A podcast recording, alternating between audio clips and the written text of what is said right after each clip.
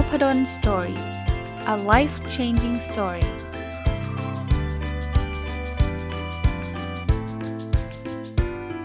ดีครับยินดีต้อนรับเข้าสู่ Nopadon's story podcast นะครับวันนี้จะเอาหนังสือที่ชื่อว่าเพราะเราก้าวเดินจึงเกิดทางนะครับที่เขียนโดยคุณหนุ่มเมืองจันทร์นะครับจะเรียกว่าเป็นหนังสืออยู่ในซีรีส์ของฟาสต์ฟู้ดธุรกิจฉบับพิเศษและก็น่าจะเป็นหนังสือล่าสุดที่คุณหนุ่มเมืองจันทร์ได้เพิ่งออกมานะครับก็ต้องบอกว่าพี่ตุ้มเนี่ยเป็นอีกคนนึงนะครับที่ผมเป็นแฟนคลับนะครับผมก็ติดตามผลงานของพี่ตุ้มมาตลอดเวลาเลยนะภาพใน IG เนี่ยวันก่อนเนี่ยได้เห็นเนาะภาพแรกที่ผมโพสใน IG ก็เป็นหนังสือพี่ตุ้มนี่แหละนะครับคราวนี้อ่านจบแล้วก็เป็นหนังสือที่ได้ลายเซ็นมาด้วยเพราะสั่งมาตั้งแต่ตอนที่พี่ตุ้มโพสต์ไปนะครับว่าจะเซ็นให้ทุกเล่มนะครับก็ดีใจนะครับแล้วก็ปกติหนังสือที่ได้ลายเซ็นก็จะเป็นหนังสือที่ผมก็จะเก็บไว้นะคืออ่านแล้วชอบนะเหมือนเดิมถึงแม้ว่าหนังสือเล่มนี้เนี่ยจะเป็นหนังสือที่รวบรวมเอางานเขียนของพี่ตุ้มในหลายงานนะครับเอามารวมกันอีกทีนึงเป็นฉบับพิเศษนะครับแต่อ่านอีกบางอันผมก็จำได้นะอ่านอีกก็ยังชอบอีกนะครับแต่วันนี้เนี่ยผมเ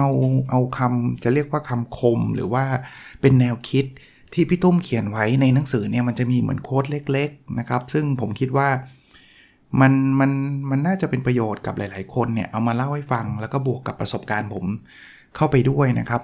ในส่วนของเนื้อหาอะไรต่างๆเนี่ยผมคิดว่าท่านลองไปหาอ่านดูนะครับหนังสือชื่อเพราะเราก้าวเดินจึงเกิดทางนะครับพี่ตุ้มเขียนไว้ด้วยนะครับบอกว่ารวบรวมมาจากฟาสต์ฟู้ดธุรกิจหนังสือชุดฟาสต์ฟู้ดธุรกิจเล่มที่14ถึง24นะครับมาเริ่มต้นเลยนะครับโค้ดแรกที่ผมชอบนะครับพี่ตุ้มเขียนบอกว่าโลกนี้ไม่เคยมีทางมาก่อนทุกที่ล้วนเป็นป่ารกแต่เมื่อมีคนก้าวเดินทางจึงเกิดนะที่ผมชอบคือมันเหมือนอย่างนี้ครับถ้าเราบอกว่าเฮ้ยเราเดินไม่ได้หรอกเพราะฉะนั้นเนี่ยเราไม่ทำพูดง่ายๆคือเป็นคนที่ไม่กล้าบุกเบิกไม่กล้าเริ่มทำอะไรใหม่ๆอ่ะพี่ตุ้มก็ให้ไอเดียว่าจริงๆนะในโลกนี้มันไม่เคยมีทางนะที่มันมีทางเนี่ยเพราะมันมีคนเดินแล้วคนแรกที่เดินนั่นแหละครับที่มันจะทำให้เกิดทางสำหรับคนต่อไปนะผมนึกถึงเหมือนกับเอาหญ้ารกๆก็ได้นึกภาพนะถ้าเราเห็นหญ้าแล้วเราบอกว่าเอ้ยมันไม่มีทางเดินฉันยังไม่เดินฉันก็อยู่กับที่ถูกไหมแต่ถ้ามันมีคนนึงเนี่ยเริ่มเดินไปปุ๊บเนี่ยหญ้าที่มันรกมันก็จะเริ่มลาบลงไปใช่ไหมคนต่อมาก็จะเห็นบอกว่าอ๋อมันมีเค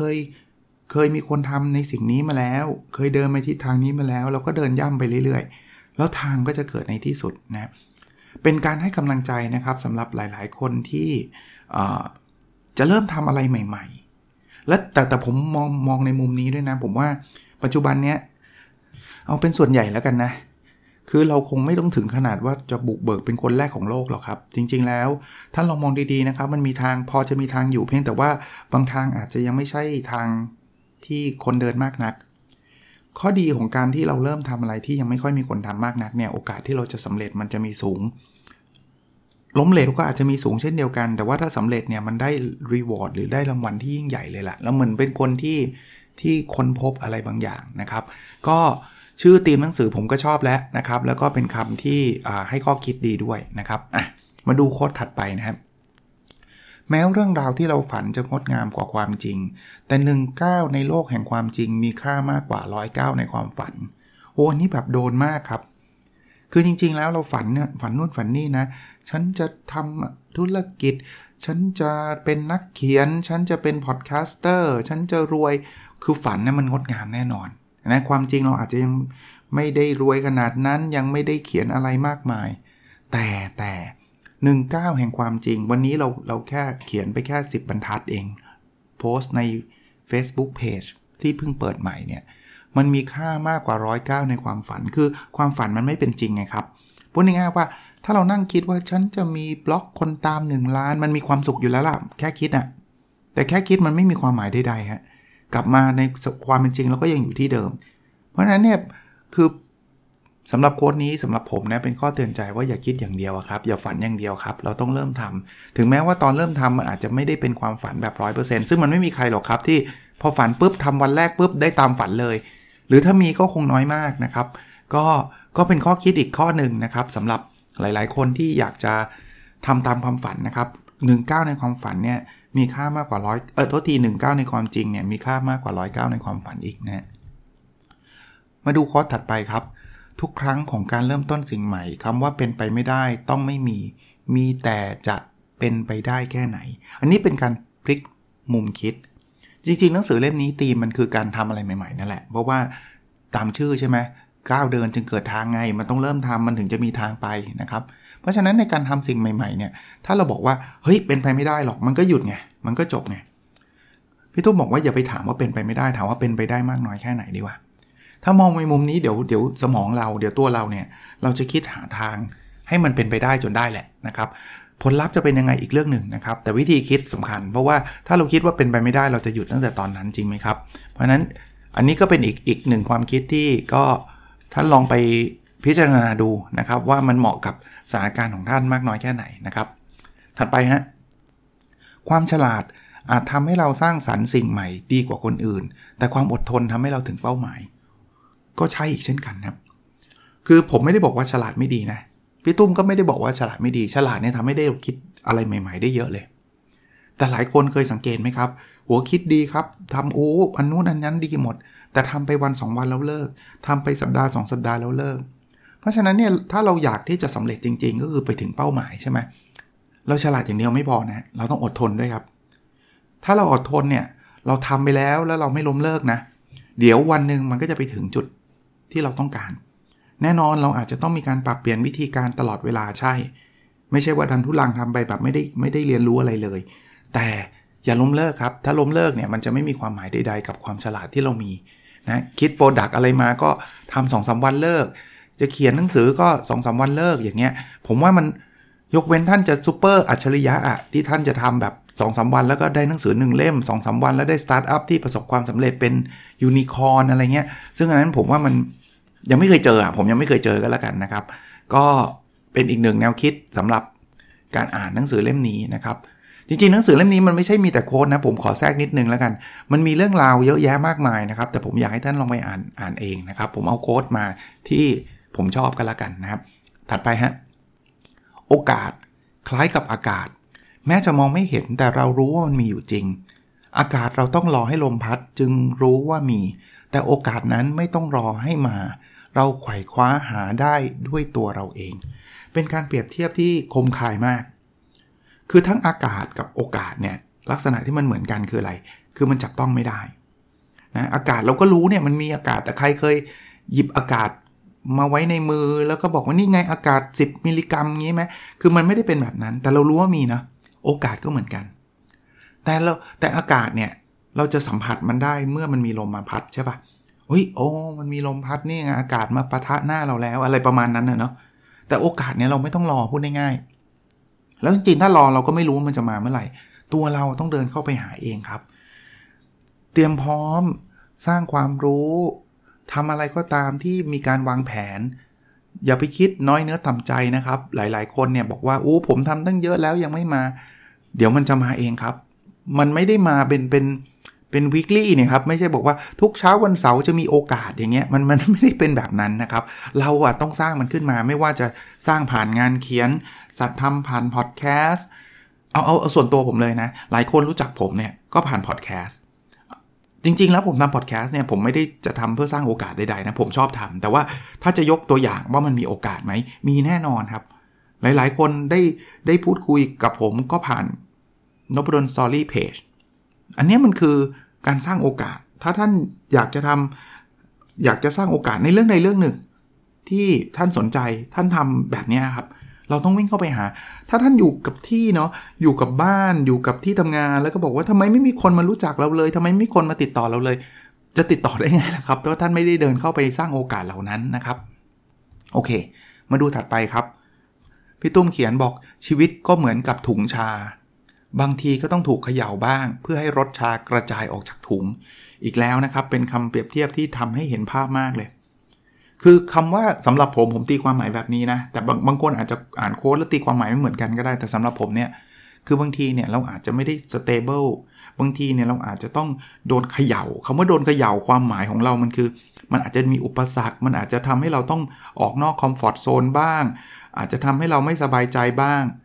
แต่ถามว่าทำไมเพื่ออะไร ก็บอกว่าทำไปเพื่อเราได้มีโอกาสแสดงความสามารถแสดงศักยภาพของเราเหมือนกับรถชาครับที่กระจายจากถุงแบบนั้นนะความหมายของผมตีความหมายเป็นแบบนั้นนะครับเพราะนั้นเนี่ยบางทีเราเจอปัญหาเจออุปสรรคเนี่ยท่านนึกถึงว่ามันเหมือนชีวิตเราเป็นถุงชาที่กำลังโดนเขย่าอ่ะแล้วพอโดนเขย่าเนี่ยเราก็อาจจะไปเจอหนทางใหม่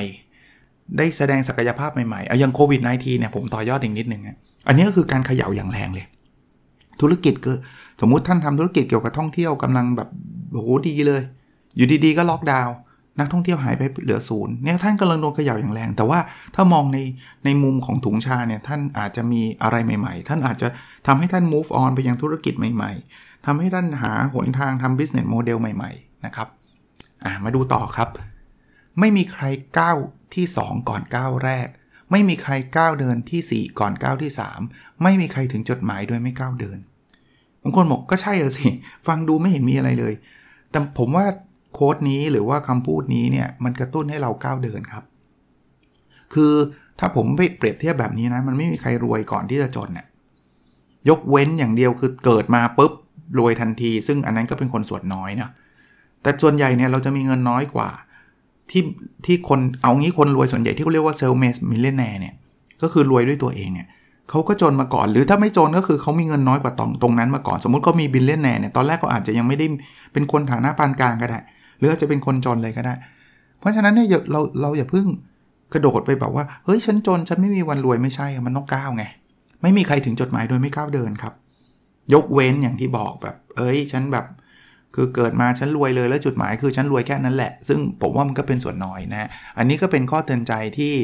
ได้จากหนังสือเล่มนี้นะครับหนังสือเล่มนี้เนี่ยเวลาอ่านแล้วมันก็ได้แรงบันดาลใจหรือได้ข้อเตือนใจในลักษณะแบบนี้นะครับส่วนตัวเนี่ยผมอ่านรวดเดียวนะแล้วก็ประทับใจนะครับเหมือนเดิมนะครับพี่ตุ้มเนี่ยเกือบทุกเล่มผมก็ชอบอยู่แล้วมาดูต่อนะฮะก็รู้อยู่แล้วว่าพรุ่งนี้จะเช้าเดี๋ยวก็สว่างแล้วจะกลัวอะไรกับความมืดในคืนนี้เป็นการเปรียบเทียบที่ผมมักจะพูดอยู่เสมอเวลาผมไปได้รับเชิญไปนะประเภทแบบไลฟ์หรือฟอรัมต่างๆแล้วคำถามท้ายๆที่ผมมักจะถูกถามก็คืออาจารย์อยากให้กำลังใจกับคนที่ฟังในยุคโควิด-19 ผมก็มักจะเอาโค้ดของคนอื่นมานะจำไม่ได้แล้วใครเป็นคนพูดเนี่ยออริจินอลจำไม่ได้ที่ผมบอกว่าท้องฟ้าเนี่ยมันจะมืดสนิทตอนที่มันใกล้สว่างแปลว่าถ้าตอนนี้ท่านหาหนทางไม่เจอเนี่ยมันแปลว่าท่านกำลังจะถึงทางออกแล้วพี่ตุ้มเขียนมาก็บอกว่าก็รู้อยู่แล้วพรุ่งนี้มันจะเช้าเดี๋ยวก็สว่างแล้วจะกลัวอะไรกับความมืดในคืนนี้แปลว่าถ้าท่านมีความทุกข์ท่านมีอุปสรรคเนี่ยท่านให้รู้เลยว่าอุปสรรคมันไม่มีอยู่ตลอดไปความทุกข์มันจะไม่มีอยู่ตลอดไปชีวิตเรามันเหมือนวันมันมีมืดมีสว่างมีมืดมีสว่างมีมืดมีสว่างเช่นเดียวกันนะมีความสุขเดี๋ยวก็อาจจะต้องผ่านไปอยู่ดี this too shall pass นะครับเดี๋ยวมันก็ผ่านไปนะครับนั้นให้กำลังใจคนที่กำลังมีความทุกข์อยู่แล้วกันนะครับคนมีความทุกข์อยู่ก็บอกว่าเดี๋ยวยังไงมันก็ต้องมีความสุขเดี๋ยวไงมันก็ต้องดีขึ้นนะครับส่วนคนมีความสุขก็มีความสุขได้ไม่มีปัญหาอย่าไปกุ้มใจว่าอุ๊ยอย่างนั้นแปลว่าเดี๋ยวจะมีทุกข์แต่เพียงแต่ว่าอย่าหลงลำพองอย่ารู้สึกว่าฉันจะแบบถูธุรกิจมันดีมันจะต้องดีตลอดไปมันไม่แน่เสมอไปนะครับถัดไปที่เป็นโค้ดที่พี่ตุ้มเขียนไว้นะครับก็บอกว่าการลงมือทำเสียงดังกว่าคำพูดไม่ว่าการทำงานหรือความรักจริงๆผมว่าไม่ว่าทุกเรื่องเนี่ยผมเขียนในหนังสือ Future Mindset หนังสือเล่มล่าสุดที่ผมเขียนไปนะครับที่บอกว่า No Action Talk Only NATO คือพูดอย่างเดียวมันไม่ได้ช่วยอะไรเลยครับลงมือทำสำคัญกว่าเรื่องงานใช่ไหมอุ้ยทำอย่างนั้นสิทำอย่างนี้สิอันนั้นก็ดีอันนี้ก็ดีแต่ไม่ได้ทำมันก็ไม่เกิดครับพูดเฉยๆมันเป็นแค่ลมปากนะหรือความรักฉันรักเธอมากที่สุดไม่มีใครรักฉันเท่ากับเธอรักเธอเท่ากับฉันอีกแล้วพูดไปเถอะครับแต่ไม่เคยไปหาเขาไม่เคยช่วยเหลือเขาเวลาเขามีความทุกข์ไม่เคยอยู่เคียงข้างเขากับอีกคนนึงอาจจะพูดน้อยกว่าแต่ช่วยเหลือตลอดเวลาลองคิดดูว่าอะไรมันสำคัญกว่ากันนะครับเพราะนั้นการลงมือทำสำคัญกว่าคำพูดเกือบในทุกกรณียกเว้นกรณีที่มันเป็นสิ่งที่ไม่ดีแค่นั้นเองนะครับถ้าเราพูดถึงสิ่งที่ดีเนี่ยการลงมือทำมันดีกว่าการที่เราแค่พูดเฉยๆนะถัดไปฮะในวันที่มีความทุกข์ให้คิดถึงคนสองกลุ่มกลุ่มนึงคือคนที่ทุกข์กว่าเรากลุ่มที่สองคือคนที่รักและเป็นห่วงเราเพราะการมองคนที่ทุกข์กว่าจะทำให้มุมมองต่อความทุกข์ดีขึ้นส่วนการคิดถึงคนที่รักเราจะทำให้เรามีกำลังใจสู้ต่อไปเหมาะมากกับสถานการณ์ปัจจุบันไม่ว่าท่านจะทุกข์เรื่องใดก็ตามนะครับขอให้ โค้ดนี้เป็นอีกหนึ่งโค้ดหรือว่าเป็นคำพูดอีกหนึ่งคำที่จะช่วยทำให้ท่านมีแรงมากขึ้นแล้วกันท่านทุกข์ปุ๊บนึกถึงเฮ้ยไอ้ที่เราทุกข์อ่ะสมมุติว่าท่านธุรกิจท่านเจ๊งหรือท่านโดนเลย์ออฟคนกลุ่มแรกเลยเฮ้ยมันมีคนที่แย่กว่าเราอีกนะคนที่ตอนนี้แทบจะไม่มีกินเลยตอนนี้ไม่มีเงินส่งลูกเรียนเลยหรือตอนนี้เป็นคนที่ไม่มีบ้านอยู่เลยด้วยซ้ำคือมันมีคนที่จำนวนมากๆเลยล่ะครับที่ทุกข์กว่าเราเยอะเลยกับคนกลุ่มที่2เฮ้ยเรายังมีพ่อแม่เรายังมีพี่น้องเรายังมีคนรักเรายังมีสามีภรรยาเรายังมีลูกๆมีหลายคนเลยครับที่รักและเป็นห่วงเรานะครับก็เป็นกำลังใจเช่นเดิมนะครับผมอยากให้ทุกคนที่กำลังมีความทุกข์ก็ผ่านไปได้ด้วยกันฟัง Nopadon's story podcast หรืออ่านหนังสือหรืออะไรอย่างเงี้ยนะครับบางทีมันคำพูดเล็กๆคำหนึ่งเนี่ยมันอาจจะช่วยทำให้เราได้คิดนะครับถัดไปฮะเขาบอกว่าวันที่อยู่ในห้องเรียนเราจะได้บทเรียนก่อนที่จะลงมือทำข้อสอบแต่ในชีวิตจริงเราต้องทำข้อสอบถึงจะได้บทเรียนเป็นการเปรียบเทียบที่น่าสนใจนะครับเรานึกถึงตอนเราเรียนหนังสือเนาะเราจะมีบทเรียนที่1บทเรียนที่2บทเรียนที่3บทเรียนที่4เนาะคืออาจารย์มาสอนเสร็จเรียบร้อยปึ๊บเสร็จไฟนอลสอบนะแล้วคุณก็ไปสอบว่าคุณได้เรียนรู้บทเรียนนั้นมากน้อยแค่ไหนแต่ในชีวิตจริงมันไม่มีใครมาสอนก่อนครับชีวิตจริงเนี่ยคือเราทำก่อนทำเสร็จแล้วเอ้ยไม่เวิร์กว่ะเราถึงได้บทเรียนว่าวิธีนี้ไม่เวิร์กแล้วก็จดไว้แล้ววันหลังอย่าทำใหม่ทำเสร็จแล้วเฮ้ยเวิร์กว่ะเราก็จดใหม่เพราะนั้นบทเรียนมาจากการทำนะไม่ใช่ตอนเรียนเนี่ยเราคือเราเรียนเสร็จเราค่อยไปทำแต่พอทำงานเนี่ยเราทำเสร็จปุ๊บเราค่อยเรียน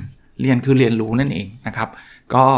เป็นการเปรียบเทียบในอีกมุมนึงที่ผมคิดว่าน่าสนใจนะถัดไปเมฆดำอาจมาบางเวลาแต่พระอาทิตย์จะคงอยู่ตลอดไปผมว่าเข้าใจเปรียบเทียบมากนะครับเมฆดำก็เหมือนอุปสรรคอะ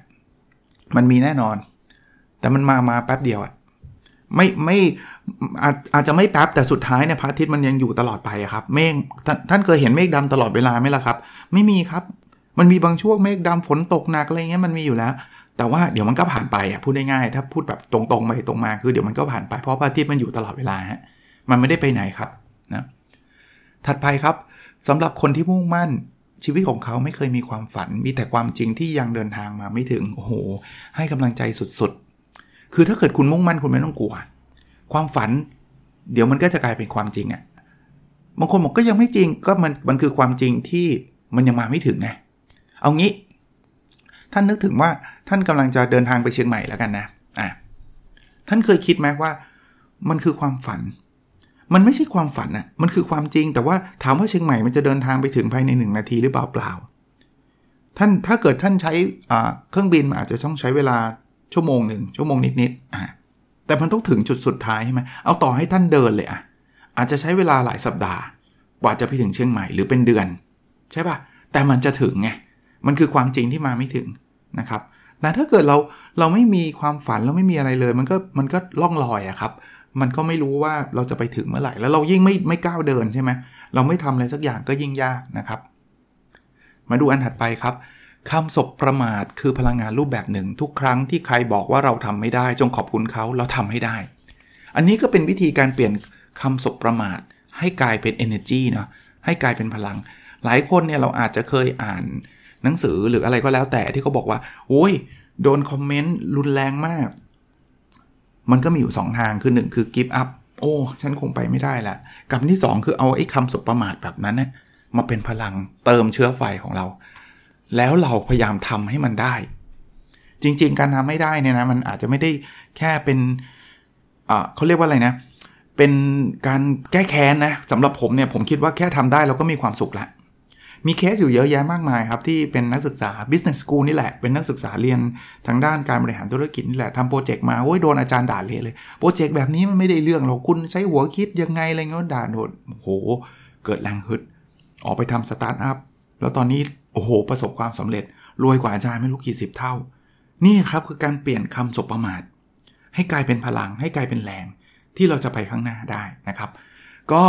เอามาฝากประมาณนี้นะครับที่เหลือมันเป็นเรื่องราวที่ผมคิดว่าพี่ตุ้มเขียนไม่น่าสนใจนะครับ หนังสือพี่ตุ้มเนี่ยจะเอาคำสัมภาษณ์จะเอาประสบการณ์จะเอาเรื่องราวของบุคคลต่างๆที่พี่ตุ้มได้ไปพบเจอได้ไปพูดคุย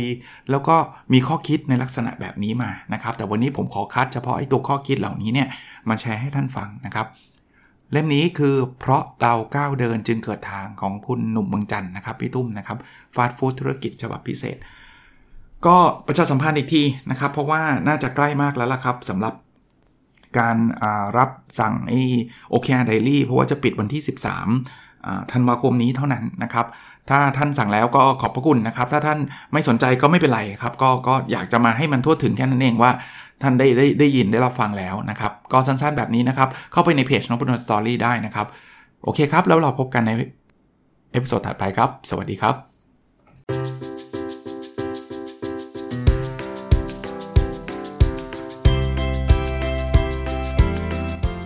Nopadon's story